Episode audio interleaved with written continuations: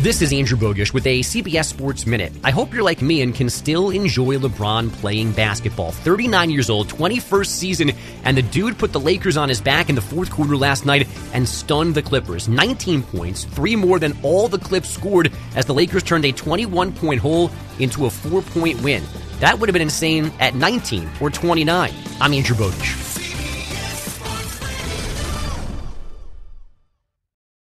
This episode is brought to you by Progressive Insurance. Whether you love true crime or comedy, celebrity interviews or news, you call the shots on what's in your podcast queue. And guess what?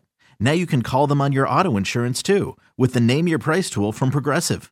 It works just the way it sounds. You tell Progressive how much you want to pay for car insurance, and they'll show you coverage options that fit your budget. Get your quote today at progressive.com to join the over 28 million drivers who trust Progressive. Progressive Casualty Insurance Company and Affiliates.